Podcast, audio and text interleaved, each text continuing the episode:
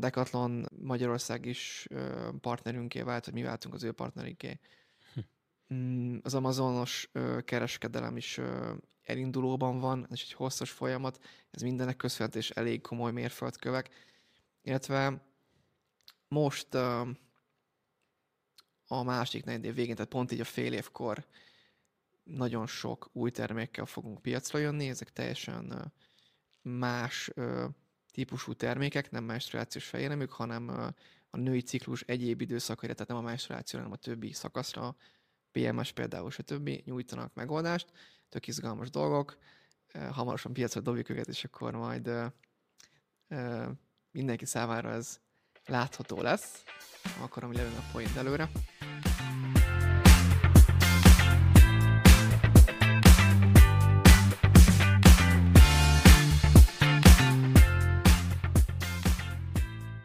Mitől lesz egy vállalkozás nyereséges? Miért fontos, hogy a bevétel növelése mellett a nyereséget is szem előtt tartsuk? Miért elengedhetetlen, hogy kiemelt szerepe legyen a mateknak egy cég életében? Lesz szó vállalkozói sztorikról, konkrét számokról, nehézségekről és sikerekről, személyes motivációról, az emberi tényezőről. Olyan vállalkozók és vállalkozások működésében nyerhetsz betekintést, akik vállalják. Az értékteremtés, a nagy célok és a világ jobbátétele mellett igenis fontos, hogy nyereségesen működjön egy cég. Ez a Nyereséges Vállalkozás Podcast, én pedig Csehi Ádám vagyok, a podcast házigazdája. Tarts velünk a mai epizódban is! Sziasztok, kedves hallgatók! Üdvözöllek titeket a Nyereséges Vállalkozás Podcast következő epizódjában. Javaslom, hogy iratkozzatok fel a podcast csatornájára azon a platformon, ahol hallgattok minket, hogy ne maradjatok le a legújabb epizódokról. Illetve további tartalmakért érdemes még feliratkozni a Nyereséges Vállalkozás hírlevélre, amit megtaláltok a www.nyereségesvállalkozás.hu weboldalon. Aki nem csak hallgatni szeretne minket, hanem nézni is, az a podcast YouTube csatornáján ezt megteheti, hiszen a mai epizód már videós formában készül. A mai vendégem az első olyan vendég, aki már visszatérő vendég a podcast történetében. Ő Tasnádi Ádám, a This is Ready márka és a mögötte lévő cég egyik alapítója és vezetője. Aki esetleg nem ismeri Ádámot, ő a második adásban volt a vendégem, és az ő, illetve a cég sztoriát ott hallhatjátok. Ádám, nagy szeretettel üdvözöllek újra a podcastben. Én is üdvözlök mindenkit. Ugye legutóbb mi 2022. szeptemberében beszélgettünk, és talán nem titok, hogy azóta együtt dolgozunk a cégetek controllingen. Ez alapján akár egy controlling esettanulmány is lehetne a mai beszélgetés. Én mégis arra szeretném kihegyezni, hogy arról beszéljünk, hogy ti hogyan haladtatok ebben az időszakban, milyen nagy mérföldkövek voltak, akár vállalkozóként, akár kifejezetten a Ready márkával, amin ugye dolgozunk, hova jutottatok el, milyen kihívások, milyen sikerek értek titeket ezen időszak alatt. Ez egy szuper komplex kérdés, de igyekszem megválaszolni. Szerintem először mérföldkövekben gondolkozzunk, és akkor van-e 3-4-5 mérföldkő előtted, ami ebben az időszakban volt a cég működése kapcsán? Azt gondolom van, hogy említetted, szeptemberben beszéltünk, és valamivel utána, pár hónappal utána zárult le egy nagyon hosszú időszak nálunk, és én ezt mondanám, hogy az első mérföldkőnek. Ennek így a lezárulása az év vége, szerintem így a december.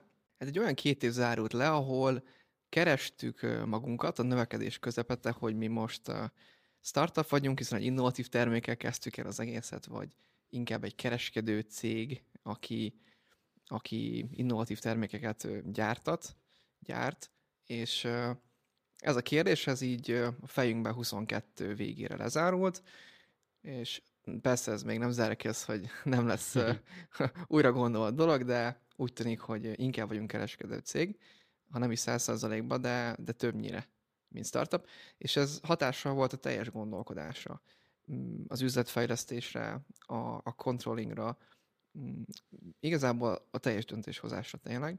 Itt ha közbeszólhatok, hogy röviden számodra mit jelent, mi a különbség a között, hogy startupként gondolkodik valaki, vagy mindegy, hogy kereskedő, szolgáltató, gyártó, de hogy nem startupként, hanem más szemlélettel néz a vállalkozására, meg a cégépítésére. Mi a különbség a kettő között, ha röviden megfogalmaznád? Nagyon röviden kéne megválaszolnom, akkor azt mondanám, hogy máshogy gondolkoznak az alapítók, meg a vezetők. Egy startupnál Egy egy nagyon innovatív terméket vagy üzleti modellt próbálnak minél gyorsabban, minél jobban felskálázni, nagyon sokszor a fenntarthatóság rovására. Itt minden a növekedésről szól, minél gyorsabban. Ha behoznak kockázati tőkét, az még ezt tovább pusolja. Tehát az nyilván ez egy, még inkább ezt a gondolkodásmódot erősíti. És egy jövőbeni megtérülésben gondolkodnak az alapítók, ez az exit.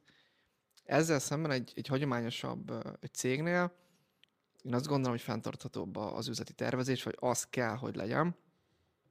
Már hamarabb meg kell, hogy legyenek ezek a break-even pointok, a pozitívba fordulás, a nyereségtermelés, mint egy startupnál. Egy startupnál igazából ez nem is szempont. Ott az a szempont, hogy milyen gyorsabb legyen a növekedés. Van, ahol ez működőképes, és bejön, de az esetek többségében azért ez nem sikerül. Azt kell azért látni. Szóval, visszatérve ránk, ez a mérföldkő volt szerintem így ebben az időszakban, majd kérdeztél az első, hogy ez lezárult, és azt a döntést hoztuk, hogy magunk folytatjuk az utat. Ez azt is jelentette, hogy a második nagy befektetés ajánlatot utasítottuk vissza ekkoriban, és egyből jött a következő mérföldkő, igazából ez egy hosszas munka előzte meg, de ekkora életben gyümölcs, ez pedig az, hogy az első nagy B2B partner, az első nagy viszonteladó a Rossmann Magyarország, a partnerünk lett, és bekerültünk egy offline kereskedelembe is. Ugye előtte mi csak a saját webshopunkon értékesítettünk, tehát itt az év végén rögtön így egy-két mérföldkő, így az első kettő az így meg is volt, és mi is egyébként pont ekkor kezdtünk el dolgozni, ezt említetted is, pont így október-november körül talán. Igen. Úgyhogy az év végét ezzel zártuk. Nagy reményekkel indultunk neki a következő évnek, ugye az idejének, a 23-asnak. Sok minden letisztázódott bennünk, hogy akkor hogy is tekintsünk magunkra, hogyan érdemes az egész üzletmenetet tervezni, meg fejleszteni. És akkor így jött a karácsonyi szünet, ahol igyekeztünk feltöltődni, meg fejleszteni magunkat, rengeteget szoktunk ilyenkor olvasni Dórával, az üzlettársammal. Az év végén, ez egy tök jó időszak szerintem erre. Kicsit így a munkatempó is lelassul, és van idő egy picit megállni, gondolkozni, és ez szerintem nagyon fontos. Egyre inkább ezt látom, hogy ez egy fontos dolog. Aztán következett ugye az idei év, ahol egy nagyon erős controlling szemléletváltás is elindult, ugye a közös munkának köszönhetően. Már mondtad, hogy ne promozzalak, de nem is ez a célom, de tényleg ez az igazság, hogy az indulásunktól kezdve, mondja 2019 májusa, akkor elkezdtük az értékesítést, onnantól kezdve egészen 22 végéig, tehát amiről most beszélgetünk, mindig is én azt gondolom, hogy nagy figyelmet fordítottunk a tervezésre, és a controllingra is, de egy cashflow szemléletet folytattunk, egy cashflow alapú szemléletet, ami nagyon egyszerűen azt jelenti, hogy vezettük ugye a bevételeket és a költségeket, és egyszerűen azt néztük, hogy hogyan tudunk egyik napról a másikra működni, egyik hónapról a másikra, és ezt kellett leváltani egy eredmény szempontú, egy eredményközpontú szemléletnek, és ez is ugye ekkor történt. Ezt nevezném a harmadik mérföldkőnek. Óriási váltás volt. Közben igyekeztünk feltőkésíteni a céget, de nem kockázati tőkéből, hanem banki forrásból, ami sokkal fenntarthatóbb, én azt gondolom, egy tervezhetőbb, mint egy nagy nyomást jelentő kockázati tőke. Persze annak is meg lehet a szerepe, de ez mindig egy döntési helyzettől függ, én azt gondolom, és abban a döntési helyzetben ez tűnt jó ötletnek, és szerintem jól is döntöttünk akkor.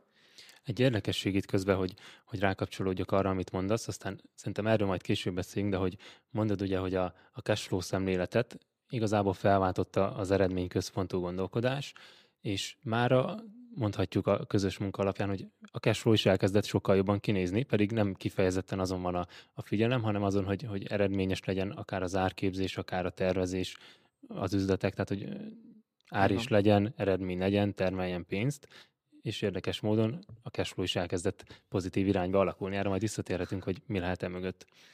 Így van, és ennek nagyon örülünk. Igen, egyébként maga a szemléletváltás az, hogy eredmény központúra váltottunk, párhuzamosan megoldottak a likviditási kihívások. Ez egy olyan nyugalmat is jelentett a cég életében, hogy már nem csak a következő hónap megélése, túlélése a feladat, hanem tényleg lehet nagyobb években gondolkodni, és ugye nyilván ez hatással van a termékfejlesztésre, innovációra. Tényleg nem is tudom összehasonlítani azt, hogy milyen állapotban vagyunk most, meg mondjuk milyenben voltunk 22 második felébe, vagy a közepén, és ez a 2-3 mérföldköz mindenre nagy hatással volt. Van-e még bármilyen mérföldkő ezek után? Ugye beszéltük, ez a harmadik mérföldkő, az eredményben való gondolkodás behozása gyakorlatilag. Van-e még ezen kívül? Bár ez a 3 mérföldkő is szerintem olyan nagyságrendű, hogy egy évbe se fér bele alapesetben, ahogy néhány hónapban. Hát ebben a szempontból startup vagyunk, látod mégiscsak, hogy gyorsan történnek a dolgok, de szerintem azért ez minden gyorsan növekvő fiatal cégnél bennem a pakliba. Van egyébként. Az év elején, vagy pontosabban már inkább az első negyedév végén, másik negyedév elején jöttek további lehetőségek, amiket én be tudok sorolni az előzőekhez. A Decathlon Magyarország is partnerünké vált, vagy mi váltunk az ő partnerünké. Az amazonos kereskedelem is elindulóban van, és egy hosszas folyamat, ez mindennek köszönhető és elég komoly mérföldkövek. Illetve most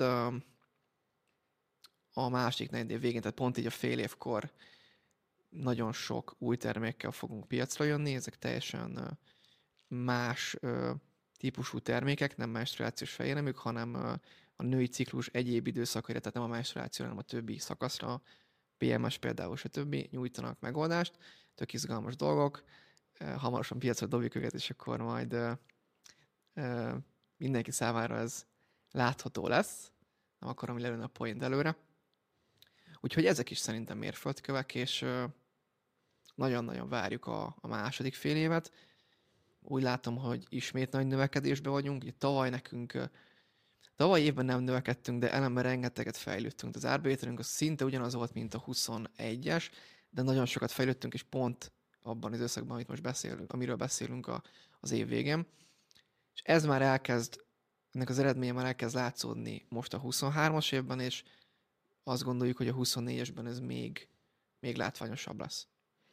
Itt viszont a negyedik mérföldkő kapcsán gyakorlatilag kulisszatitkokat is megosztottál, hogy hamarosan ugye a Decathlon, az Amazon, ami nem kis dolog, ugye a Rossmann mellett ezek simán odaférnek egy kategóriába, tehát hogy ezeken a csatornákon keresztül, ezekben az üzletekben is akár idővel ugye kapható lesz majd a Ready különböző termékei.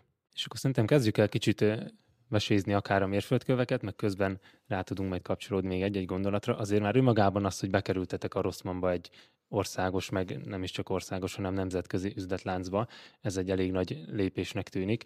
Mi van emögött, amiből akár a hallgatók tanulhatnak, mondjuk mennyi idő volt ezt kijárni, kitaposni, hogy ez eljöjjön, és az oké, hogy eljutottatok ide, de mik a tapasztalatok, nyilván amit megosztatsz ebből az együttműködésből, de mennyire járul ez hozzá a cégetek sikeréhez, eredményeihez, növekedéséhez? Csak pozitívumokat tudok mondani, nem azért, mert azt szeretnék, hanem azt gondolom, hogy tényleg azok vannak. Egyszerűen fel kellett nőnünk ehhez a feladathoz, hogy egy ekkora üzletlánchoz ki tudjuk egyetlen szolgálni őket beszállítóként. Ez önmagában egy nagy feladat volt, és nagyon sokat fejlődtünk emiatt. Amúgy is szeretjük a nyomást, de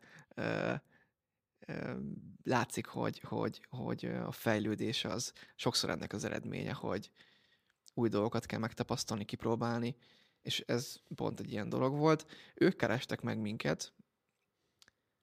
Hát így hirtelen nem is emlékszem, hogy ez mikor volt, de hosszú volt ez a folyamat, tehát itt nem hónapokról beszélünk, hanem 1-1,5 év. És az elején lassan indult a tárgyalás, bár inkább azt én még beszélgetésnek hívnám. Érdeklődtek a termék iránt, mi még nagyon az út elején jártunk, nyitottak voltunk persze, de nem tudtuk, hogy ezt hogyan tudnák megugrani, mert az első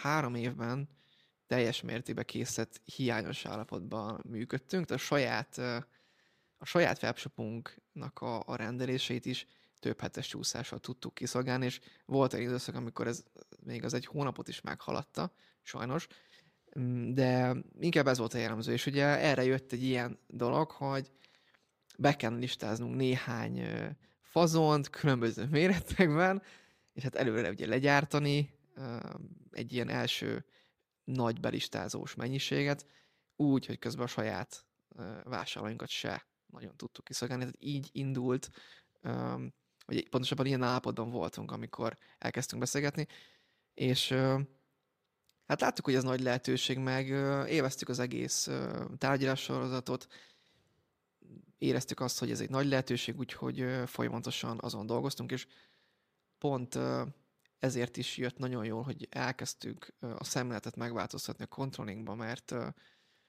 ez a fajta készletregyártás, előfinanszírozás, stb. Ez egy sokkal magasabb szintet követelt meg a controllingban, mint ami mi voltunk előzetesen. Úgyhogy egyszerre így beértek ezek a folyamatok. Igen. Aztán amióta belistázottunk, ugye ez január végén volt, amikor ténylegesen a polcra kerültünk, ugye 23. január vége, azóta bekerültek további termékeink, mosószer is például, meg a bugyinál is több fazon, szóval továbbra is azt tapasztaljuk, hogy a Rossmann nyitott nagyon ránk, mi is nyilván rájuk igyekszünk minél jobb számokat generálni, és volt egy közös kampányunk is márciusban. Férfiak beszéltek a menstruációról, köztük én is, és szerintem tök szuper volt, hogy fogadhatás is tök pozitív volt. Úgyhogy jó a viszonyunk, nagyon sokat tanultunk tőlük, ők is azt szokták mondani, hogy tőlünk is, mert nyitottak, szeretnének lenni mostanában a startupokra, kisebb cégekre, és ezt meg tudom én is erősíteni, hogy valóban egy nagyon, nagyon pozitív hozzáállást tapasztalunk.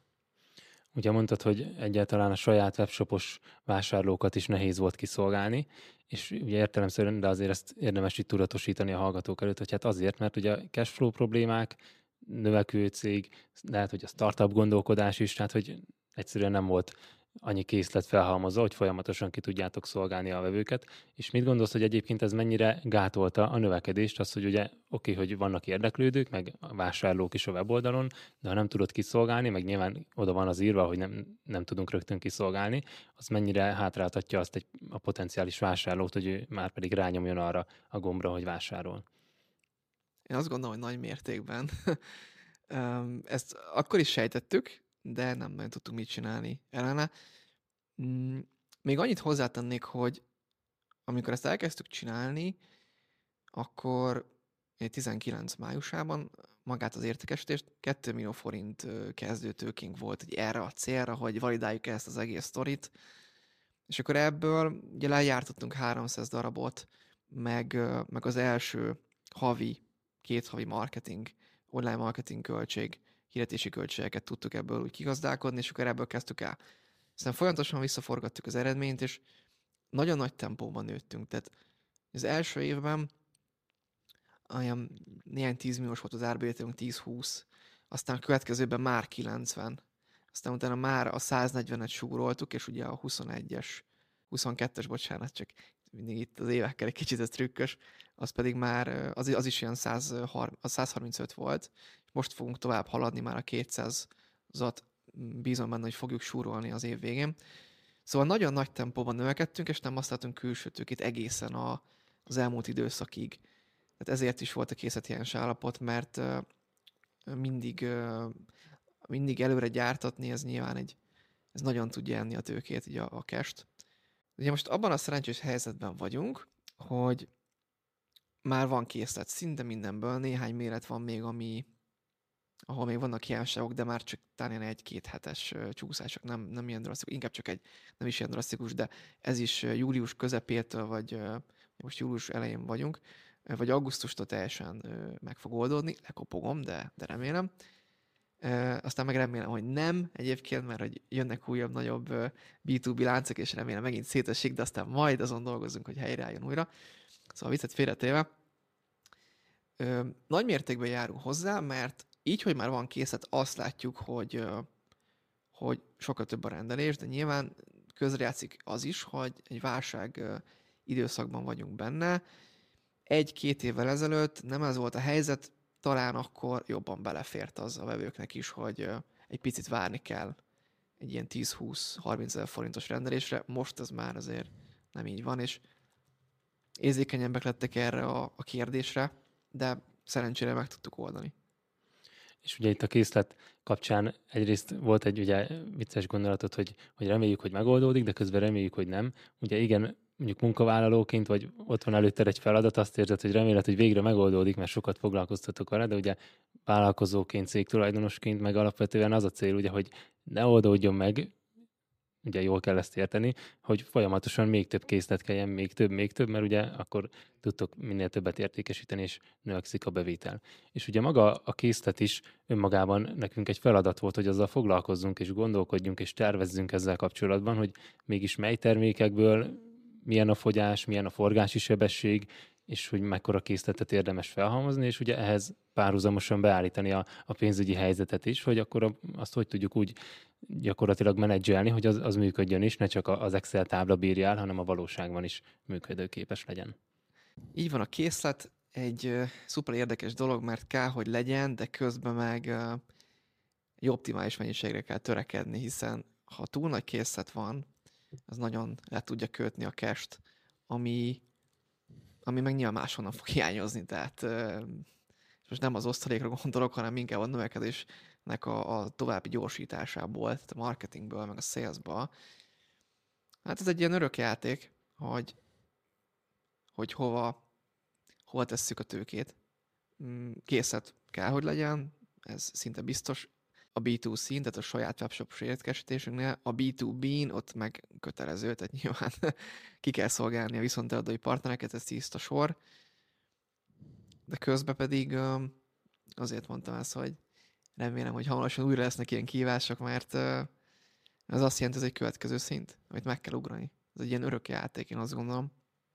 Igen, ez alapján gyakorlatilag azt a szintet már megugortátok, hogy mondjuk kiszolgáljátok a mostani B2C meg B2B keresletet, de ahogy mondod, az egy következő szint, akkor nagyobb keresletet kell kiszolgálni, az egy pozitív kihívás számotokra. És még itt a készlet kapcsán visszautalok egy-két korábbi beszélgetésre, mert ugye Forrainik is beszélt erről, kereskedelemben dolgoznak ugye ők is, hogy mennyire fontos a készletnek a forgási sebessége is, hogy ne nagyon legyen úgynevezett döglött készlet, ami csak benne áll a pénz és nem igazán forog, illetve ugye Biros Leventének volt még egy nagyon érdekes gondolata, hogy ők nyilván nem volt ez mindig így náluk, de hogy eljutottak oda, hogy kis túlzással, de gyakorlatilag a beszállítók finanszírozzák a készletet, mert ugye olyan fizetési határidőket tudott ő elérni, hogy gyakorlatilag még nem kell kifizesse a beszállítónak a terméket, de már eladta és beérkezett a pénz, innentől kezdve ugye ott a cashflow probléma, hát nagyon minimális tud lenni egy olyan helyzetben. B2B, B2C vonal, és ugye ezzel kapcsolatban akkor ti milyen struktúrában, milyen stratégiában gondolkodtok, mi a megoszlása ezeknek? Érdemes ezt másoknak is bevezetni, hogy nem csak termékek vannak, és akkor eladjuk őket, hanem hogy figyelni a B2C, a B2B vonalat, esetleg más megbontásban és az értékesítést. B2C vonalom, tehát a saját webshopom, mondjuk akkor így, nekünk ugye nincs fizikai boltunk, tehát a saját webshopom. Szerintem ott,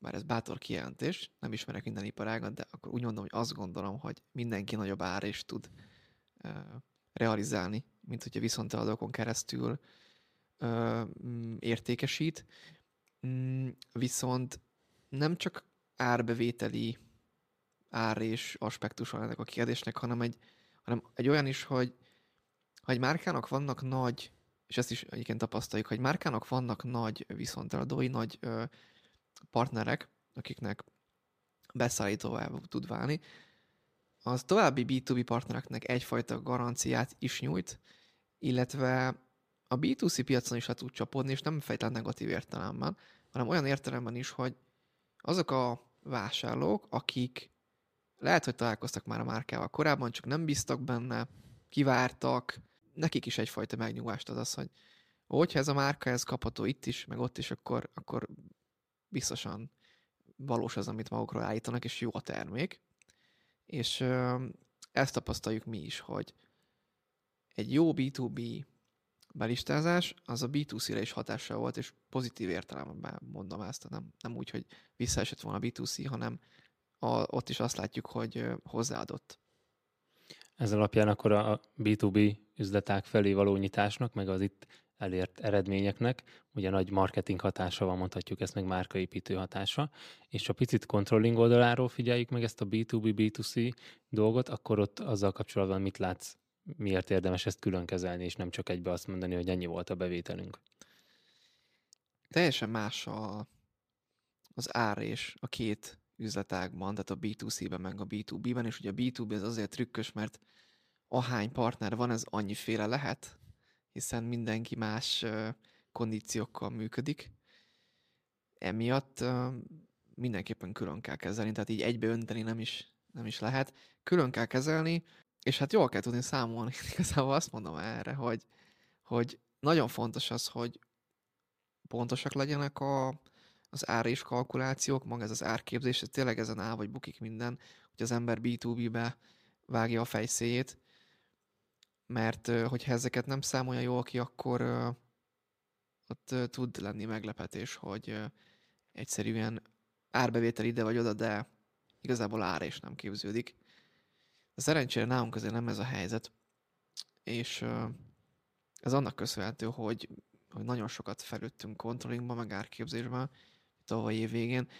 És őszintén szóval nem is mertünk, nem azt mondom, hogy nem mertünk volna belevágni B2B-be, hogyha nem számoljuk ezeket jól ki, de ez nagyon megnyugtatott, vagy megerősített abban, hogy ez tényleg egy jó gondolat, hogy bekerüljünk a B2B-be, és nem csak az ego miatt, hogy a mi márkánk már itt van, hanem matematikailag is.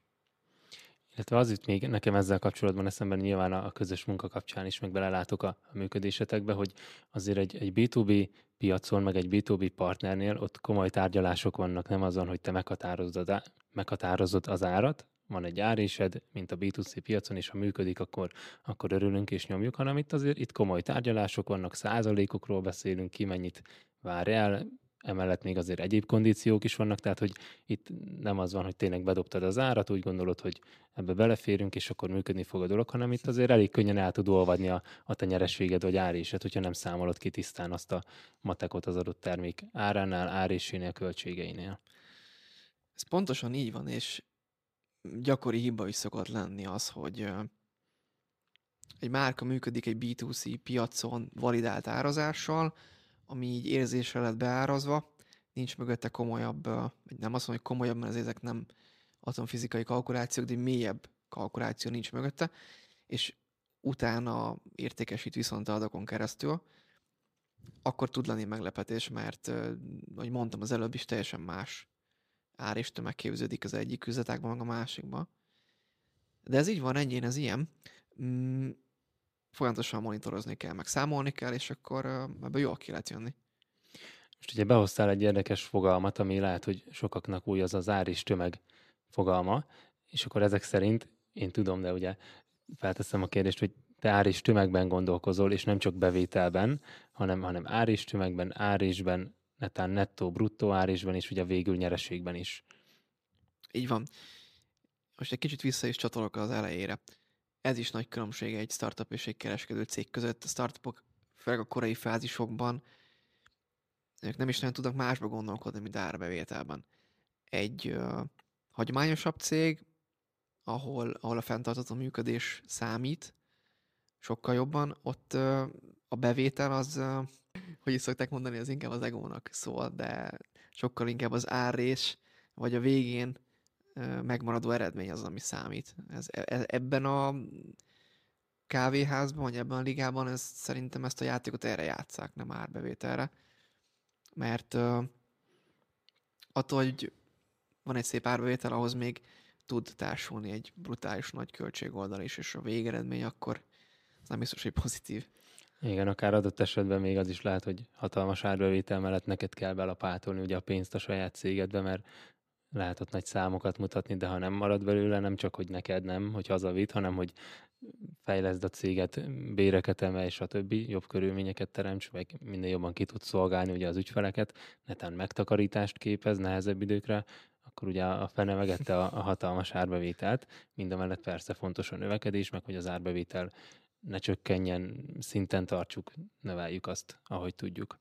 Úgyhogy beszéltünk itt arról, hogy az egy nagy mérföldkő volt, hogy startupként vagy kereskedő cégként gondoltok magatokra, de talán itt fontosabb abból a tekintetből, amiről most is beszéltünk, hogy bevételre fókuszáltok csak, vagy árisra és nyereségre.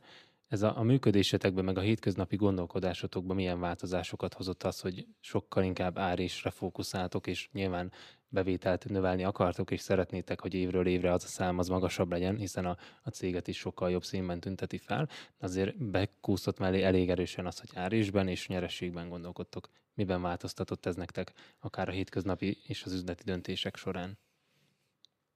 Az, hogy ár és tömegben gondolkodunk, ami ugye az egy termékre első ár és az eladott darabszám szorzata. Tehát az, hogy ebben gondolkodunk, ez sokkal egyértelműbben megmutatta nekünk azt, hogy itt a forgási sebességen áll vagy bukik nagyon sok minden. Nem csak olyan szempontból értem ezt, hogy a készletben mennyi cash áll, nyilván ez is egy szempont, hanem olyan szempontból is, hogy minél gyorsabban forog, minél többet adunk el, nyilván annyi, ha jók az árések a termékeken, akkor sokkal jobb ár és tömeg képződik. Egyszerűen az, hogy ez van a fókuszban, ez már összehasonlíthatatlanul is másfajta gondolkodásmód. Egyrészt van egy ilyen aspektus, aztán ide kapcsolódik az is, hogy mondjuk a termékpaletta, a szortimentnek a szélesítése, nyilván értelmezhető keretek között, ez is ugye ennek köszönhetően bejött a képbe, hogy nyitottabbak lettünk egyszerűen más termékekre is, ami ezt segíti. Például az elején, mert az elején is felmerültek nekünk egyéb termékek, vagy másfajta fazonok, de nagyon sokszor emiatt sem volt. Ez eléggé a fókuszban, nem csak azért, mert nem volt free cash rá, hanem azért is, mert tényleg nem erre figyeltünk, hogy nem ástunk így a mélyére az árképzésnek. Így az ár és tömegeket nem, ilyen szemléleten nem néztünk, és az nagyon, nagyon sok mindenben változtatott. Hát lényegében az a teljes döntéshozásban, tehát a termékfejlesztésen át az árképzés. Meg említettem az előbb, vagy utaltam rá, hogy az, hogy a B2B vonalra végül rámertünk állni, vagy magabiztosan rámertünk állni, az is ennek köszönhető, hogy nem csak így sejtettük, hanem matematikailag is tudtuk, hogy ez egy jó húzás lesz. És itt még a B2B vonalat ugye behoztad újra, ha arra még visszakapcsolunk, mekkora szeletet jelent a B2B most számotokra, és mit gondolsz a jövőben, mi lehet, hogyan változhatnak ezek az arányok a mostanihoz képest a B2B és a B2C vonalon? Most körülbelül árbevételben, de egyébként árésben sem tér el. Nem nagyon tér el a kettő egymástól. Körülbelül olyan 70% a B2C, még mindig, 30% a B2B. Az, hogy hogyan fog ez alakulni, ez egy szuper jó kérdés. És azért nehéz megválaszolni, mert egyrészt több B2B partnerünk is lesz, hogy említettem most így a közeljövőben, vagy a jelenben. Decathlonra gondolok, Amazonra, stb. Másrészt pedig újabb termékeink jönnek a piacra, és ez mind a két irányban nagyot tud változtatni az arányon, úgyhogy ezt most még nem tudom így meg jósolni sem. Én nagyon szeretném azért azt, hogy a B2C még jó pár év múlva is azért szemmel látható legyen, sőt, ne az legyen, hogy ez így eltűnik, mert most kicsit visszaölök egy marketinges székembe, onnan indultam. Jó az, hogy ennyire közel vagyunk a fogyasztókhoz, hogy ennyire real-time tudjuk a feedbackeket, tehát a visszacsatolásokat bekérni, és ez egy nagy előny a termékfejlesztésnél is. Hogyha ez nem lenne, ezt csak viszont eladókon értékesítenénk, akkor azt gondolom, hogy előbb-utóbb hanyatlásnak indulnánk, hiszen az egyik legnagyobb versenyelőnyünk az az, hogy nagyon közel vagyunk a fogyasztókhoz, és mivel nincs mögöttünk kockázati tőke, irdatlan nagy mennyiségű külső tőke, ezért nem engedhetjük meg azt magunknak, hogy elustuljunk, és azt, hogy ne a piacból induljunk ki. Ez a fajta működés az első 4 évben, meg mégis nyilván most is van azért, annak ellenére, hogy egy kicsit stabilizálódtunk. Szóval, hogy ennek a működésnek, hogy tőke hiányosan építettük, ezért ez egy nagy pozitívum volt, hogy nem fért bele az, hogy piacképtelen dolgokat csináljunk, azonnal kellett korrigálni bármilyen kisiklást, vagy kudarcot, egyből fejlődni kellett belőle. És ez nagyon életképessé is tette szerintem a céget, meg úgy mindenkit megedzett, aki ebben dolgozik, hogy sokat kell beszélni a fogyasztókkal, figyelni kell rájuk, és hogy nekik kell termékeket csinálni. Szóval, ha nem lenne B2C, akkor szerintem ez hiányozna. Ugye említetted, hogy bár nyilván még most is dolgoztak hasonló dolgokkal, de hogy az elmúlt évekhez képest azért most másabb a helyzet, kicsit stabilizálódik a helyzet, és az előző beszélgetésben épp a laptop szakinak a 2 tulajdonosával beszélgettem, és akkor beszélgettünk velük a vállalkozás különböző szintjeiről, amiket ők megéltek, és akkor mondták, hogy az elején nyilván ők csináltak mindent a cégben, mindent is, akár volt annak hozzáadott értéke kisebb, vagy akár nagyobb, ugye nekik kellett megoldani, mert nem volt arra lehetőségük, hogy kiadják, kiszervezzék, akár úgy, hogy más jobban megcsinálta volna, csak hát ugye nem volt mozgástér erre.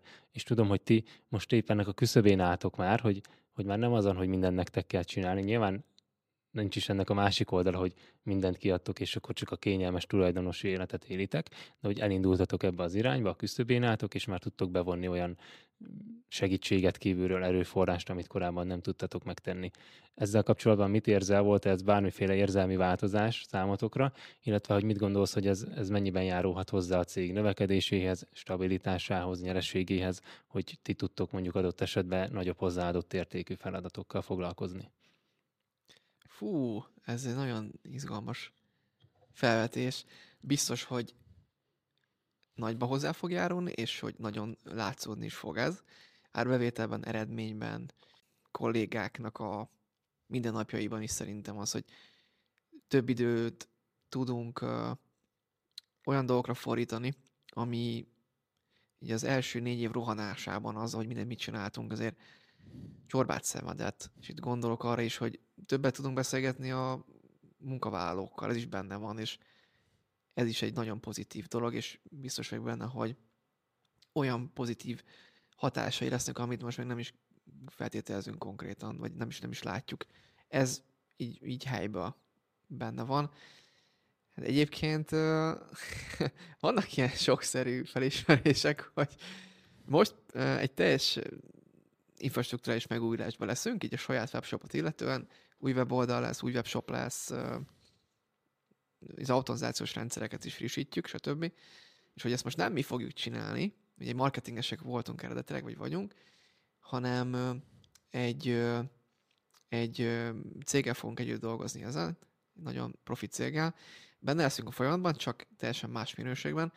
Szóval az, hogy ezt nem mi csináljuk, az ember ilyenkor egy kicsit realizálja azt, hogy ugye, mit csináltuk ezeket korábban, és hogy egyrészt ennyi munkát jelentett, meg ennyire ezzel foglalkoztunk, és utólag az ember ilyenkor rájön, hogy tök rövid egy év, tehát hogy egyrészt az hamar elmegy, másrészt, hogy nyilván ezek fontos dolgok, hiszen webshopon értékesítünk, de hogy ha hamarabb tudtunk volna foglalkozni mondjuk a B2B-be, vagy ezzel-azzal, az lehet, hogy jobb eredményt hozott volna, csak az elején ugye nincs ilyen, hogy választhatsz. Most már kezd ilyen lenni, hogy el tudjuk dönteni, hogy ezt mit csináljuk, vagy inkább másra bízzuk, és ilyenkor az ember észreveszi azt, hogy mik azok a feladatok, vagy inkább folyamatok, inkább azt mondom, aminek nagyobb hozzáadott értéke van, tehát inkább azzal célszerű nekünk foglalkozni. És nyilván ez egy nyugodtabb tervezés. Tehát azért az tagadhatatlan, hogy ez is benne van, hogy nyugodtabban alszik azért ilyenkor szerintem a cégvezetés, amikor nem a mindennapi tűzoltás van, hanem már tényleg lehet hosszabb távon gondolkodni, be lehet vonni külsősöket jobban, stb. Ez talán egy fontos felismerés, ugye, hogy ide eljusson a vállalkozó, hogy ez így van, és hogy nem neki kell mindent megoldani, meg nem neki kell mindent a legjobban tudni, illetve, hogy ő az idejét sokkal-sokkal értékesebb dolgokkal is tudja tölteni, és az lesz hosszú távon, meg már igazából rövid távon is a cégnek a legjobb. Mindamellett ugye azért a vállalkozás elején ez sorsszerű, vagy törvényszerű, hogy mindent is csinál a vállalkozó, mindenbe belekóstol. Szerintem érdemes ezt tudatosítani, és akkor ezen dolgozni, ha nem is megy egyik napról a másikra, hogy ez változzon, és ő azzal tudjon foglalkozni, amivel igazán foglalkoznia kell. Igen, és képzeld el, azért azt merem állítani, hogy egyikünknek se, a Dórának se nekem nincs delegálási problémája. Szerintem mi ezt nagy örömmel megtettük bármikor. De ennek ellenére azért azt látom mindig, amikor elkezdünk ezen gondolkodni, mit lehetne még delegálni, még mindig rengeteg mindent. Tehát nem szeretünk mikromanedzselni, nem is vagyunk ilyen típusok, de hogy még mindig sok mindent lehet delegálni, és ilyenkor jön rá szerintem a cégvezető, hogy bőven lehet még ezeket a feladatokat, folyamatokat máshogy struktúrálni. Tehát priorizálni először is, aztán a fontosabb dolgokat, vagy ami fontosabb, nem sürgősebb, hanem fontosabb, azzal foglalkozni. És ennek szerintem nagyon egymásra épülő hatása van, tehát először nyilván kell valamilyen pénzügyi mozgástér, hogy te bármit is ki tudj adni, akár az, hogy felveszel munkavállalót, fizetést adsz neki, akár az, hogy kiszervezed egy külsős cégnek azt az adott feladatot, tehát ugye meg kell teremteni valamilyen mozgásteret.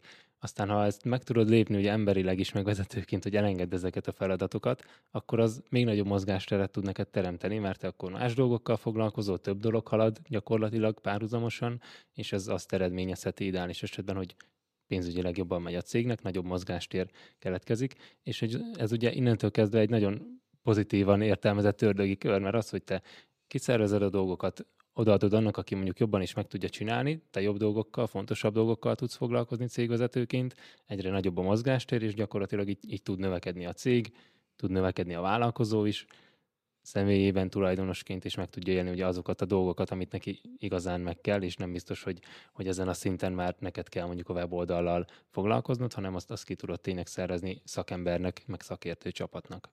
Ugye említetted korábban, hogy válságos időszak, egy mondatodba ezt belefűzted. Tudjuk ugye, hogy milyen gazdasági körülmények vannak most úgy a világban, ámblok, meg Magyarországon talán még erőteljesebb, mint átlagosan a világban, de hogy mit érzékeltek ti ebből, milyen hatással van ez a ti piacotokra, pozitívan, negatívan, érzékeltek egyáltalán bármit abból, hogy ilyen gazdasági változások vannak a világban? Érzékelünk persze. Mindenek előtt azt, hogy jobban keresik a kedvezményeket, az akciókat a vásárlók, pedig azt gondolom, hogy a mi vásárlóközönségünk ugye fenntartható termékeket forgalmazunk, nagyon tudatos megoldásokat igyekszünk nyújtani a piacnak, és nagyon tudatos vásárlóink is vannak szerintem, de még ebben a körben is ez azért érződik, hogy érzékeljenek a fogyasztók. Leginkább ez. Egyébként a termékek iránt a kereslet nem esett vissza, tehát ez valószínűleg annak is köszönhető, hogy nem csak zöld megoldás vagyunk, zöld alternatíva az eldobható másodperces eszközöknek, hogyha most az eredeti terméket nézzük, hanem azért nagyon, nagyon praktikus is, hiszen egyrészt nagyon kényelmes, sokkal kényelmesebb, mint egy betét vásárlóink visszajelzései alapján, sportoláshoz, éjszakai viselethez különösen, tehát van egy ilyen része is, és emiatt, az előny miatt egyszerűen kell, tehát hogy nem az van, hogy akkor erről most úgy lemondok, mert mégis inkább az eldobható alternatívát fogom előnyben részesíteni, mert ebben a helyzetben a környezettudatosság annyira nem szempont, hanem a praktikus előnye miatt, a kényelme miatt ez még mindig nagyon erős feature a terméknek, szóval ez azért megmaradt, ez érződik, de árérzékenyebb a helyzet, azt tuti. Ez alapján nekem az jön leegyszerűsítő, hogy igazából érzékelitek azt, hogy a az embereknek, a fogyasztóknak vannak pénzügyi változások az életükben, netán vannak pénzügyi problémáik, de hogy igazából azt viszont nem érzékelitek, hogy a kereslet, az érdeklődés az drasztikusan csökkent volna. Nyilván nagyobb megfontolást igényel egy-egy vásárlási döntés, de hogy attól függetlenül a kereslet az szinten van, vagy akár növekszik is, csak hát pénzügyileg ez több időt igényel talán egy döntés meghozása. Ez így van. Ugye az alaptermékünknél, a menstruációs bugyinál az értékesítési ciklus, sales cycle, most hogyha így a webshopra gondolok, csak azért alapvetően mindig is hosszabb volt, mint egy FMCG terméknél, hiszen sok mindent kér a termék a vásárlótól, a szokásai megváltoztatását, egy kicsit szemléletváltást is. Nem, tehát egy összegben azért ez egy beruházás, még mindig az hogyha főleg a több terméket vesz egy vásárló, mert ugye 8-10 forint körül van egy bugyi most. Mindig is hosszú volt ez a folyamat, amíg a vevők ezen gondolkodnak. Most is az nyilván, csak jobban látszik az most, hogy kampányolunk, sokkal nagyobb hatása van, mint mondjuk 2 évvel ezelőtt lett volna. És nem csak azért, mert több embert érünk el, hanem azért is, mert jobban keresik ezeket, hol tudnak egy kicsit spórolni, de hát ez nyilván érthető. Ugye alapvetően beszéltük, hogy B2B, B2C vonal értékesítési csatornák, és mi a helyzet az exporttal, a külföldi piaccal? Tudom, hogy ebben már belekóstoltatok, milyen tapasztalatod van ezzel kapcsolatban, ami hasznos lehet a hallgatóknak, és mi az, amit tanulságot vagy következtetést te is levontál a külföldi próbálkozások kapcsán? Figyelj, tök őszintén az, hogy nehéz feladat, de jó kihívás, úgyhogy neki fog még ugrani. Többször próbálkoztunk ezzel, és így összességében mi a tapasztalat? Az, hogy van egy termékünk, ami az egész piacon, globál piacon, nem csak Magyarországon is nagyon egyedi. Ez a velvet, vagy bársony menstruációs bugyi, ez nagyon megy. Ez most is, vannak külföldi viszonteladóink, és ők 80%-ban ezt kérik. Tehát ha olyan terméked van, ami nagyon egyedi, az kellni fog, és az menni fog. Ez megy is, most is. Viszont a többi termék, ami nem ennyire más, nem ennyire speciális, hanem azért van hasonló fazonban, vagy netszívó képességben, vagy bármi másban, most eltekintetünk a mi iparágunktól, tehát hogy összességében azért hasonló, és inkább ott a márkák versenyeznek, akkor így mondom, hogy ne az árak, azért ne az árak versenyeznek, inkább a márkák. Ott már nagyon, nagyon pro-kontra. Tehát nem ennyire egyértelmű, hogy jó ötlet megpróbálni a külföldet így az elején. Inkább most így azt gondolom, hogy Magyarországon a hazai pályán érdemes jobban megerősödni, kitapasztalni egy ilyen jobb időszakot, kitapasztalni egy rosszabb időszakot, egy B2B belistázást. Ezért nagyon sokat tud fejleszteni a cégen ezek a hazai tapasztalatok, és aztán újra ezzel, vagy újra, vagy ezzel felvételezve először megpróbálni az exportot, azt mindenképpen kell, tehát ezt nem szabad szerintem elengedni. Ezt mindenkinek nagyon javaslom, nekünk is sokat hozzátesz, főleg a forint gyengülős időszakban, ami volt, meg most megint éppen ez kezd lenni. Az, hogy van euró alapú bevétele egy cégnek, az elég sokat tud hozzátenni a dolgokhoz, hogy így mondjam, és emiatt is fontos az export. Mi még a tapasztalat? Az, hogy márkát építeni szerintem könnyebb egy kisebb piacon, mint például a magyar is, mert ha jól csinálod a brandinget, meg a magát a márképítést, és elég zajos, ugye annak kell lennie, tehát hogy írnak róla, beszélnek róla, ezt egy kisebb piacon sokkal könnyebb elérned, mert kevesebb média van, kevesebb a zaj, kevesebb a sikersztori, kevesebb az induló biznisz, hamarabb eljut szerintem a fogyasztókhoz, mint egy német, vagy USA, vagy UK piacon, ahol sokkal nagyobb a zaj. Ott ezt egy picit nehezebb megoldani, de nyilván pro-kontra, mert most lehet azt mondani, hogy ott jobb a fizetőképesség, nagyobb a piac, stb. Ez tényleg így van, de ugye a verseny is az, és nehezebb. Magasabban van a belépési küszöb, hogy így mondjam, a marketingben, meg ugye az egész piacon is. Igen, szóval én most azt mondom a mi esetünkre, vagy hozzánk hasonló cégekhez, hogy ugye most ilyen 135-138 millió körül voltunk az elmúlt 1-2 évben árbevételben, most a 200 körül leszünk, nagyon bízom benne, 24-ben kéne az ideit duplázni, vagy másfél szerezni, az itt tök szuper lenne. Tehát azt javaslom, hogy amíg lehet Magyarországon arra fókuszáljanak, próbálják az exportot, mert szerintem ki kell tapasztalni, de a fókusz igazából inkább a hazai pályán legyen, annak a mélyítésem, és úgy utána külföldön, és megint visszakanyarodok tökre az elejére, és startup ebben is azért más, mert főleg egy ilyen IT startup, ott ez máshogy működik. Ott azért a skálázódás, főleg a nemzetközi, ez minél gyorsabban előjön, és minél hamarabb. Tehát ez is egy nagyon más szemlélet, szerintem. Ugye vannak olyan vállalkozók, akik azt vallják, hogy már pedig menni kell külföldre, minél hamarabb, és nyomni. Valaki azt mondja, hogy nem kell menni, meg hogy Magyarországon kell próbálkozni.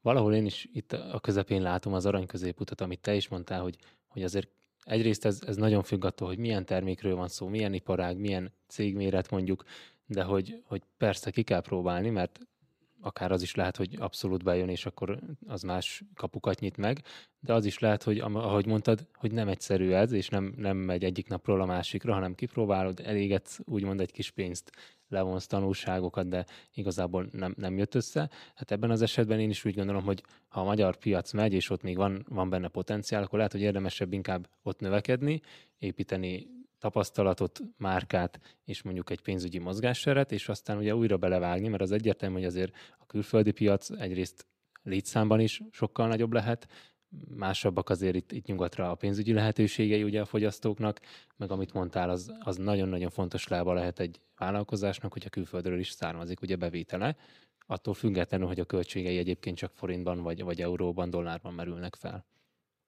Így van. Sok szempontból kell az export, meg hosszú távon azért mindenkinek ez a stratégiának a része kell, hogy legyen. Sajnos kevés exportképes magyar cég van, és hosszú távon ez nagyon fontos szempont, hogy meglegyen, de igen, az elején, még amíg ez a megerősödés van, ez biztos, hogy egyszerűbb itthon, de azt is hozzáteszem, hogy így 4 év után, amióta a céget építjük, azt mondom, hogy Magyarország egy jó erős terep arra, hogy ez így megedződjön az ember vállalkozóként.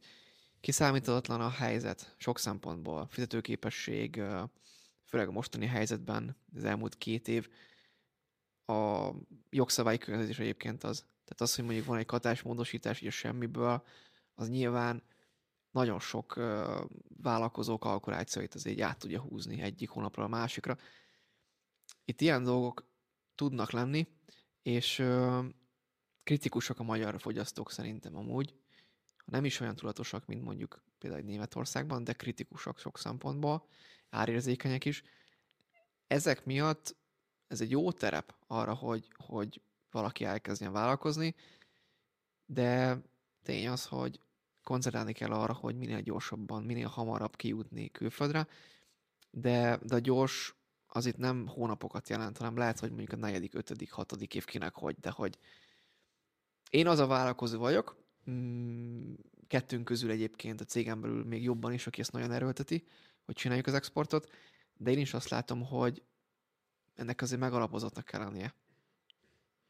Szerintem nagyon jól fogalmaztál, meg nagyon szépen mindenféle politizálás, vagy bármiféle kritika nélkül, hogy igen, azért a magyar piac a maga nemében abból a szempontból jó, hogy jól ki tudja képezni ugye a vállalkozót, akár azért, mert nagyon gyors változások vannak, még ilyen világ jellegű válságok nélkül is, ugye jogszabályokban, stb., ami el kell fogadjuk, ugye így a magunk szintjén, tehát hogy nem tudunk vele mit kezdeni, csak alkalmazkodni hozzá, de hogy alapvetően ez nem biztos, hogy egészséges, tehát ebből a szempontból is egy nagyon jó kiképző tábor ugye a magyar piacon érvényesülni. A másik meg, amit mondtál, ugye ez is igaz, hogy elég kritikus a magyar felvevő közeg, a magyar fogyasztók elég kritikusak, és ez is adhat egy edzőképességet mondjuk a vállalkozónak.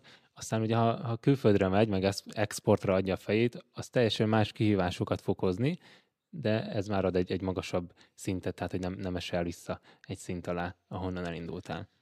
Igen, még annyit hozzáfűzhetek, hogy például Nekünk, amikor elkezdtük az exportot, leszámítva ezt az egy speciális terméket, ami nagyon unikális, komoly kihívásokba ütköztünk, és ugyan több oka lehet ennek, de az egyik az biztos, hogy az, hogy nem volt ugye készlet. És ami például Magyarországon egy ismert márka, mint mi, aki ebben a szegmensben ismert, ezt úgy a fogyasztók, hát most úgy mondom, hogy elnézték, vagy elnézik, könnyebben elnézik, mint mondjuk külföldön, ahol ugye te vagy az idegen, nem te vagy a helyi, ott az, ennek teljesen más a megítélése, és emiatt is azt mondom, hogy meg kellett azt nekünk várni, hogy fölépítsünk egy olyan készletmennyiséget, egy olyan stabilitást, amivel ezt sokkal észszerűbb belevágni egy exportba, mint az, hogy így minél gyorsabb növekedést hajszolva csináld. Igen, ez tény, hogy így van.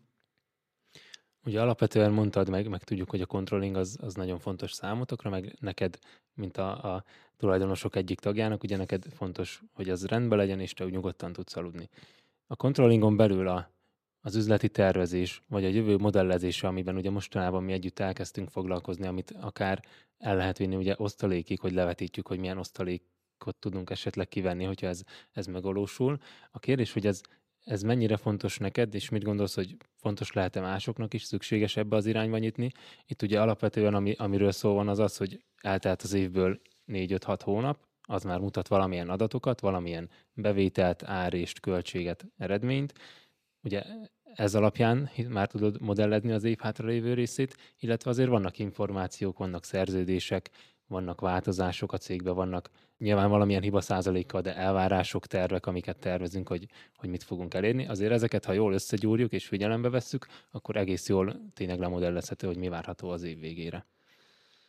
Hogyne, abszolút. Azért nagyon hiszek abban, hogy a controlling az nem csak egy ilyen historikus adaton alapuló elemezgetés, hanem van egy ilyen forecasting része is, és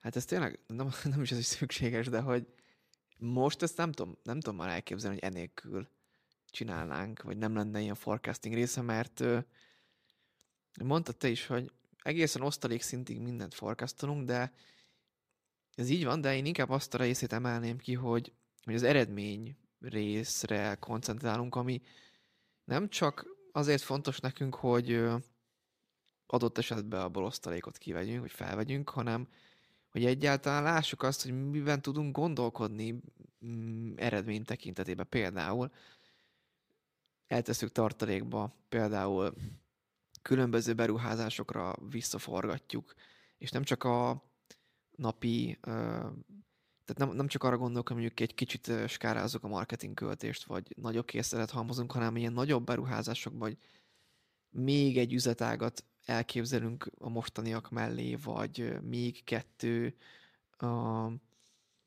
nagy B2B partnert, vagy akár a szerzetet fejlesztjük drasztikusabban, hogy mondjuk 2 értékesítőt felveszünk. Ilyenekre gondolok, hogy ha nincs meg ez az előrejelzés rész, akkor szerintem nagyon, most azt mondom, hogy nagyon vakon repülnénk, és nem lehet. Tehát még kicsit visszacsatolva oda, hogy Magyarország miért jó terep még erre, nem csak Magyarország, hanem a mostani helyzet is az. Ez a Covid-tól kezdve egészen a mostanáig, ami így van, nagyon reziliensé teszi szerintem a vállalkozókat. Itt arra gondolok, hogy nagyon hozzászoktatja a helyzet a vállalkozókat ahhoz, hogy gyorsan változnak a dolgok. Nagyon sokszor hetekig, hónapokig kidolgozott tervek mennek a kukába napok alatt, és akkor újra kell az egészet számolni, meg kell tervezni. Ez erre megtanít, viszont ez tök jó, mert hogy ez egy nagyon alapképesség ahhoz, hogy ha valaki nagyot álmodik, és tényleg szeretne felépíteni egy komoly céget, és itt most nem akarok árbevételekről, meg méretekről beszélnem, úgy fejlődőképes, akkor ahhoz ez kell.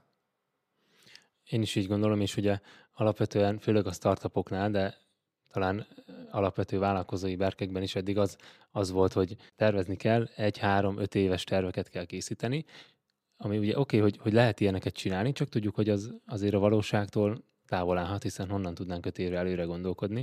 Ma viszont úgy gondolom, hogy nem az, hogy 1 éves terv kell, hogy legyen, hanem igazából gördülékenyen szinte minden hónapban meg kellene nézni azt, hogy állunk, mi lehet ebből évvégére, és ha nem is az, hogy minden hónapban már pedig ezzel tölteni heteket, hogy te a tervet ütögesd, meg ideállíts, meg odaállíts, de hogy azért rendszeresen évközben is ránézni, hogy hova futhat ki ez a dolog, és ahogy mondtad, ugye nem is feltétlenül az a fontos, hogy osztalék, hogy osztalék szintig le tudjuk, hiszen ha eredmény szintig le tudjuk, akkor osztalékra is le tudjuk vetíteni. És ugye épp tegnap ment ki az adás felvételétől számítva, tegnap ment ki a legújabb podcast epizód, amiben egyedül vagyok, vendég nélkül, és annak az a témája, hogy miért fontos a nyereség. És annak igen, fontos pontjait hoztad be te is, amiket én is ott kiemelek. Egyrészt, hogy megtakarítás képzése, ami ugye szükséges ahhoz, hogy mondjuk te nyugodtan aludj, mert akár van egy elvárásod neked, mint cégvezető, hogy kell valamennyi pénz a cégbe, hogy nyugodt legyél, akár úgy, mint ahogy ugye nálatok csináltuk, hogy mi kiszámoltuk azt, hogy ez logikus legyen, hogy nagyjából mi az a pénzmennyiség, amire szükségetek van, amit bent kell hagyni a cégbe. Tehát ez egy fontos pont szerintem is. A másik meg, amit mondtál, hogy a fejlesztés, beruházás, hát ugye azt is igazából nyereségből tudod.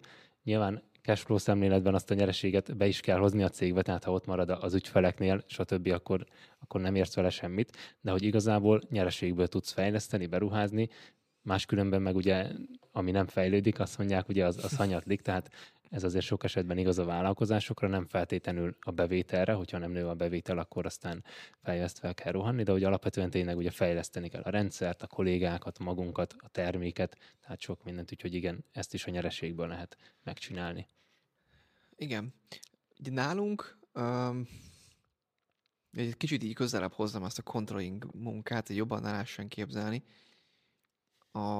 Amikor elkezdtük ezt csinálni, ugye így közösen, az első 3 hónapban, most 3-4 hónapban, ugye nagyon, tehát sok mindent kellett megalkotnunk, sokfajta számolást, sokfajta modellezést, historikust is, meg ilyen forecasting alapút is, viszont utána, persze mindig vannak új ötletek, amiket számoljunk ki, de utána már maga ennek így a töltögetése, hogy úgy mondjam, vagy az input beírás sokkal kevesebb időt vesz igénybe. Tehát mi is 2 hetente szoktuk ezeket nézni, és ugye mindent automatán számol a rendszer, felvisszük az áréseket, árbevételeket pontosabban, aztán az áréseket látjuk, és látjuk azt is, hogy ha így megy tovább, akkor abból mi lesz. Tehát az első nagyobb ilyen investíciót igénylő hónap után, vagy néhány hónap után már ez nem vesz annyi munkát igénybe, szóval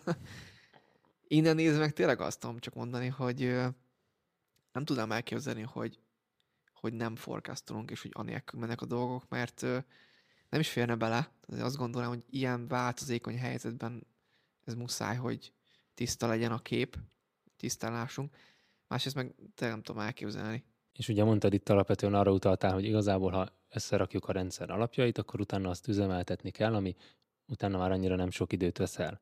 És ugye ez azért nem úgy kell elképzelje egy hallgató, aki mondjuk nyit felé, hogy szeretne ő is tisztán látni, meg pénzügyileg foglalkozni a cégével, de hogy a felébe induljon el. Azért nálatok se úgy néz ki az, hogy itt nagyon drága szoftverek vannak erre, amik csinálják, mert ugye mondtad, hogy a rendszer aztán automatikusan számol, hanem ezt ugye nyilván egy szintig elég az, hogyha megcsináljuk táblázatokban, Google Sheetben, Excelben, aztán eljön az a szint, amikor ezt majd érdemes szoftveresen megoldani, de hogy ezt nem úgy kell elképzelni, hogy akkor a kezdő csomag, az egy 10 milliós szoftvercsomag, és akkor el tudunk kezdeni beszélgetni, hanem abszolút ezt el lehet kezdeni egy üres idézőjelben papírlapon is, illetve még egy dolog, amit ugye nagyon szoktad szeretni a konzultációinkon, amikor mondod, hogy a semmiből születik valami, ugye hozol egy kérdést, egy ötletet, és akkor ott egy üres lapon gyakorlatilag, nyilván mellette vannak adataink, amikből tudunk táplálkozni, de egy üres lapon összerakunk valamilyen kalkulációt, előrejelzést, valamilyen számolást, aminek aztán a vége egy nagyon hasznos információ, amit aztán tovább tudunk vinni. Abszolút. Excel. De Excelbe számolunk, vagy spreadsheetbe, így van. Úgyhogy itt nem kell komoly szoftverekre gondolni. Van az a szint, szerintem mi is el fogunk majd oda jutni, de jó ideig azért egy jól összerakott Excel, Google spreadsheet az elvégzi a dolgát, és azzal szerintem el lehet lenni. Azért elég sok mindenről beszéltünk. Most arra kérlek, hogy foglald össze a hallgatóknak, meg akár magadnak, meg nekem így néhány gondolatban, hogy ugye beszéltünk arról, hogy szeptemberben beszéltünk utoljára, elkezdtünk együtt dolgozni, sok minden történt nálatok, ugye mérföldköveket említettél.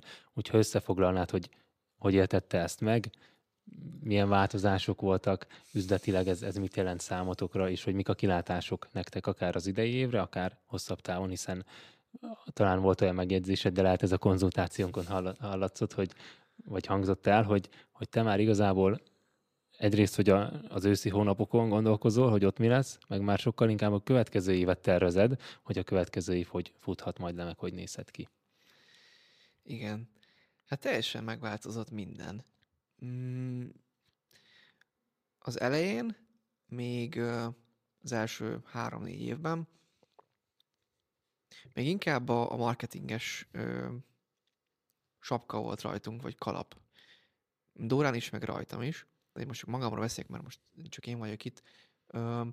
Ez volt inkább, ami a gondolkodásunkat áthatotta, hogy hogyan lehet a márkát jól megcsinálni, hogyan lehet sok emberhez eljutni, jó marketinget mögé tenni. Aztán nyilván ez látszódott ugye árbevételben is. De az elmúlt időszak, amióta ugye elkezdtük ezt a munkát, ugye tavaly év vége, és ez most már kezd beérni, sőt,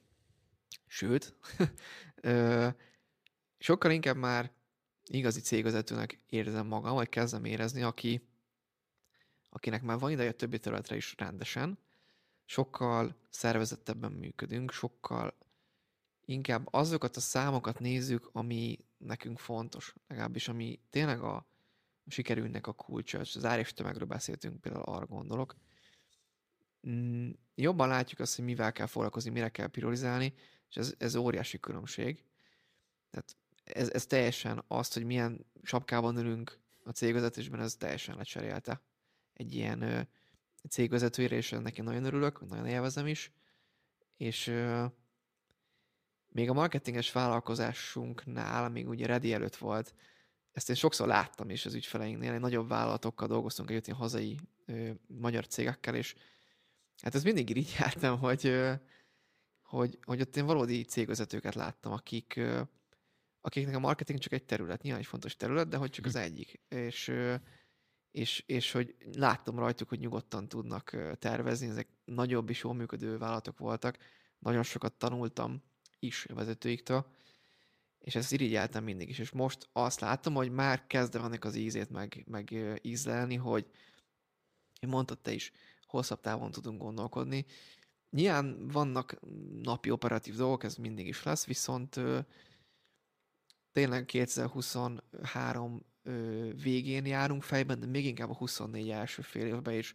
Hát ez teljesen új, meg nagyon, nagyon szuper is.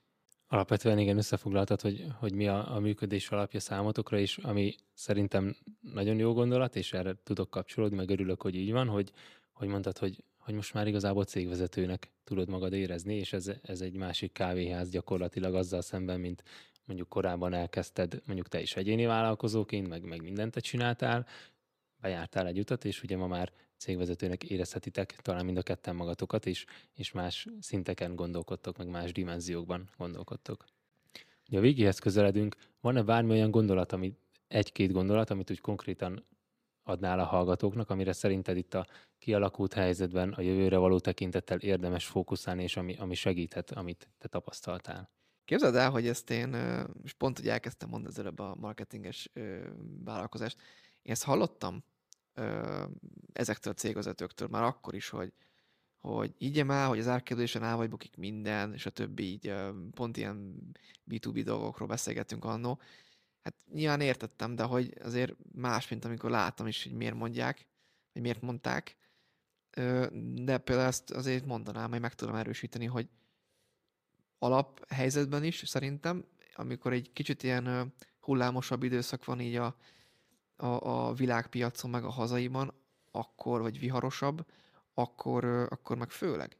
Tehát az, hogy erre nem lehet, ezt nem szabad, meg nem is nagyon lehet halogatni.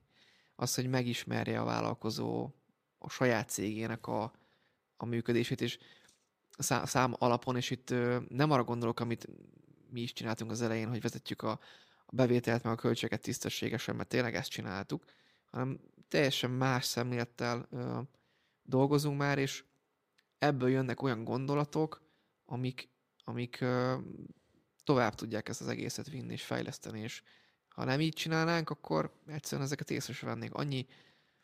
Annyi operatív dolog van egy vállalkozó életében, hogy nagyon könnyedén elő tudsz fordulni, nem látja a fától az erdőt, és egy ilyen fázisban lévő, ilyen néhány százmilliós vállalkozásnál az egy nagyon kulcs terület, hogy az árakat, a költségeket, bevételt, eredményt nagyon tisztán lássa valaki.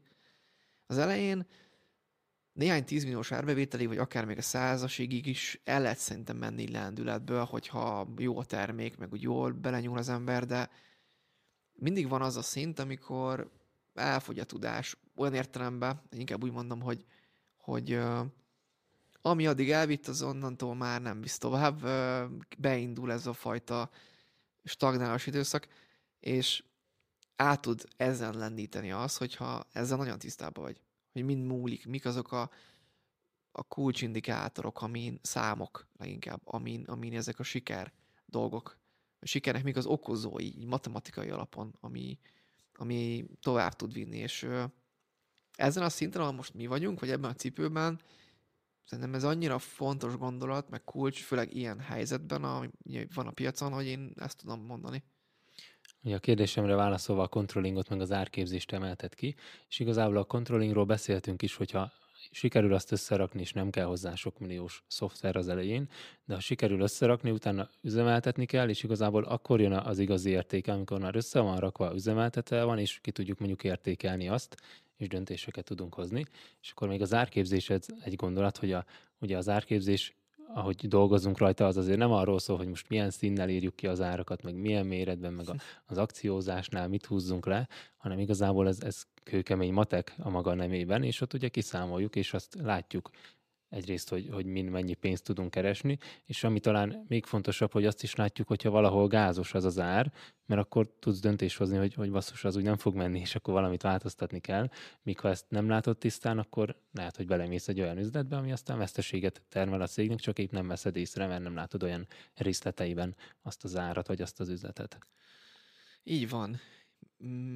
Még azt tenném hozzá, hogy ha tisztán látszódik az árképzés, mondjuk egy terméken vagy szolgáltatáson, akkor ez teljesen más megvilágításba helyezi a költség elemeket is. Tehát az, hogy mennyi munkába, erőfeszítésébe telik a cégnek az, hogy mondjuk X költséget kitermeljen, nem árbevétel alapon, hanem úgy árrésben. Erre így az ember ilyenkor döbben rá, amikor ezt látja, hogy hát innen nézve ez a költség, ami nem úgy nominális alapon így számszerűen nem is tűnt olyan soknak, de kitermelni az egy más feladat, az úgy meg tök más, és teljesen más perspektívákat tud adni egy jól összerakott számolás. És igen, ez a példa, amit mondtál itt a végén, ez talán a kereskedelemben meg hatványozottan érzékeled, mert lehet, ha a projekt alapon dolgozol, akkor azt mondod, hogy ez a projekt elbír még ennyi költséget, és akkor jól van, de ugye kereskedelemben, mikor levetítve egy darab termékre azt látod, hogy ez néhány forint, vagy néhány 10-100 ezer forint, nyilván a nagyságrendek attól függenek, hogy milyen termékről van szó, de hogy igen, ezt azért meg kell dolgoztatni, azt a pénzt ugye ki kell termelni, tehát az ott fájdalmas tud lenni, amikor tisztán látod. Egyik oldalról fájdalmas, másik oldalról meg nagyon szerencsés, hogyha ezt látod, mert akkor ugye tudsz változtatni. Igen. Még annyit tennék hozzá így az egész témához, így az eszembe jutott. Említetted is az előző adásokból, azt hiszem talán Bíros Levente mondta ezt, hogy ezt, amit mondtál, hogy jól összetenni ezt hát én úgy szoktam hívni, ez az Operative Cash Cycle, ez az OCC pálya, ami azt jelenti magyarul, hogy mennyi pénz, nem is az mennyi pénz, hanem mennyi ideig van lekötve pénz abban a folyamatban, hogy legyártódik egy termék, és végül megveszi tőled ugye mondjuk a vevő, vagy viszonteladó, és ugye ez a pénzhez te visszajutsz, vagy hozzájutsz. És azért hoztam ezt most fel, mert ha elkezd egy cég ráállni egy B2B működésre, vagy van ilyen üzletága is, akkor ez az OCC pálya, ez az idő, ez nagyon drasztikusan megnyúlik ahhoz képest, amikor csak webshopon értékesít a vevőknek, mert ugye ott bankkártyával fizetnek, hát ott van a pénz egyből nálad. Persze azt megelőzte még az, hogy te készletre ott legyártottad a terméket, de a vevők azok ugye helyben fizetnek. Egy B2B partnernél ez nem így van. 8 napra fizet, 15-re, 30-ra, 45-re, kinek, hogy, mikor, hogy. És ha nincs jól összerakva nem csak így az árképzés, hanem az egész controlling, akkor nagyon könnyen benne abban a helyzetben találhatja magát egy vállalkozó, hogy nem érti, mi történik, mert hogy igazából ő azt gondolja, hogy jó, hogy van egy ilyen adott B2B partner, de közben meg cashflow alapon meg egyszerűen nincs ott a pénz, mert hogy le kell gyártani már a következő, és még mindig nincs kifizetve az előző.